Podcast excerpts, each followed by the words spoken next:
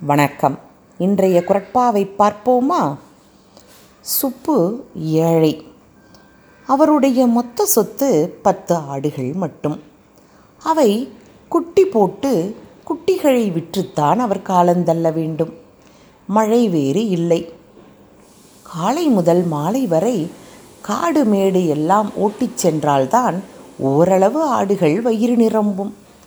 ஆழ்குழாய் கிணறு அமைத்து நீர் இறைத்து மாடுகளை நன்றாக வைத்திருக்கும் விவசாயிகளைக் கண்டு ஏக்கம் கொள்வார்.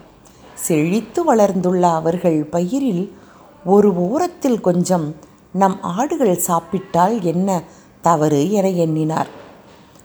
ஆடுகள் உள்ளே செல்ல வழி அமைத்து கொடுத்து மறைவாக நின்று கொண்டார்.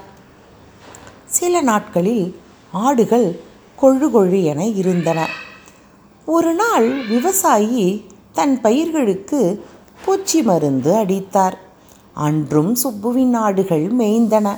முடிவு ஆறு ஆடுகள் இறந்துவிட்டன. இப்போது சுப்புவிடம் நான்கு ஆடுகள் மட்டும் உள்ளன. ஆம் ஏழை என்று நினைத்து தீய செயல்களை செய்யக்கூடாது. செய்தால் மீண்டும் ஏழையாகி வருந்துவான். இதை வள்ளுவர் எப்படி கூறுகிறார் என்று பாருங்கள். இளன் என்று தீயவை செய்யற்க செய்யின் இளனாகும் மற்றும் பெயர்த்து. இளன் என்று தீயவை செய்யற்க செய்யின் இளனாகும் மற்றும் பெயர்த்து. நன்றி.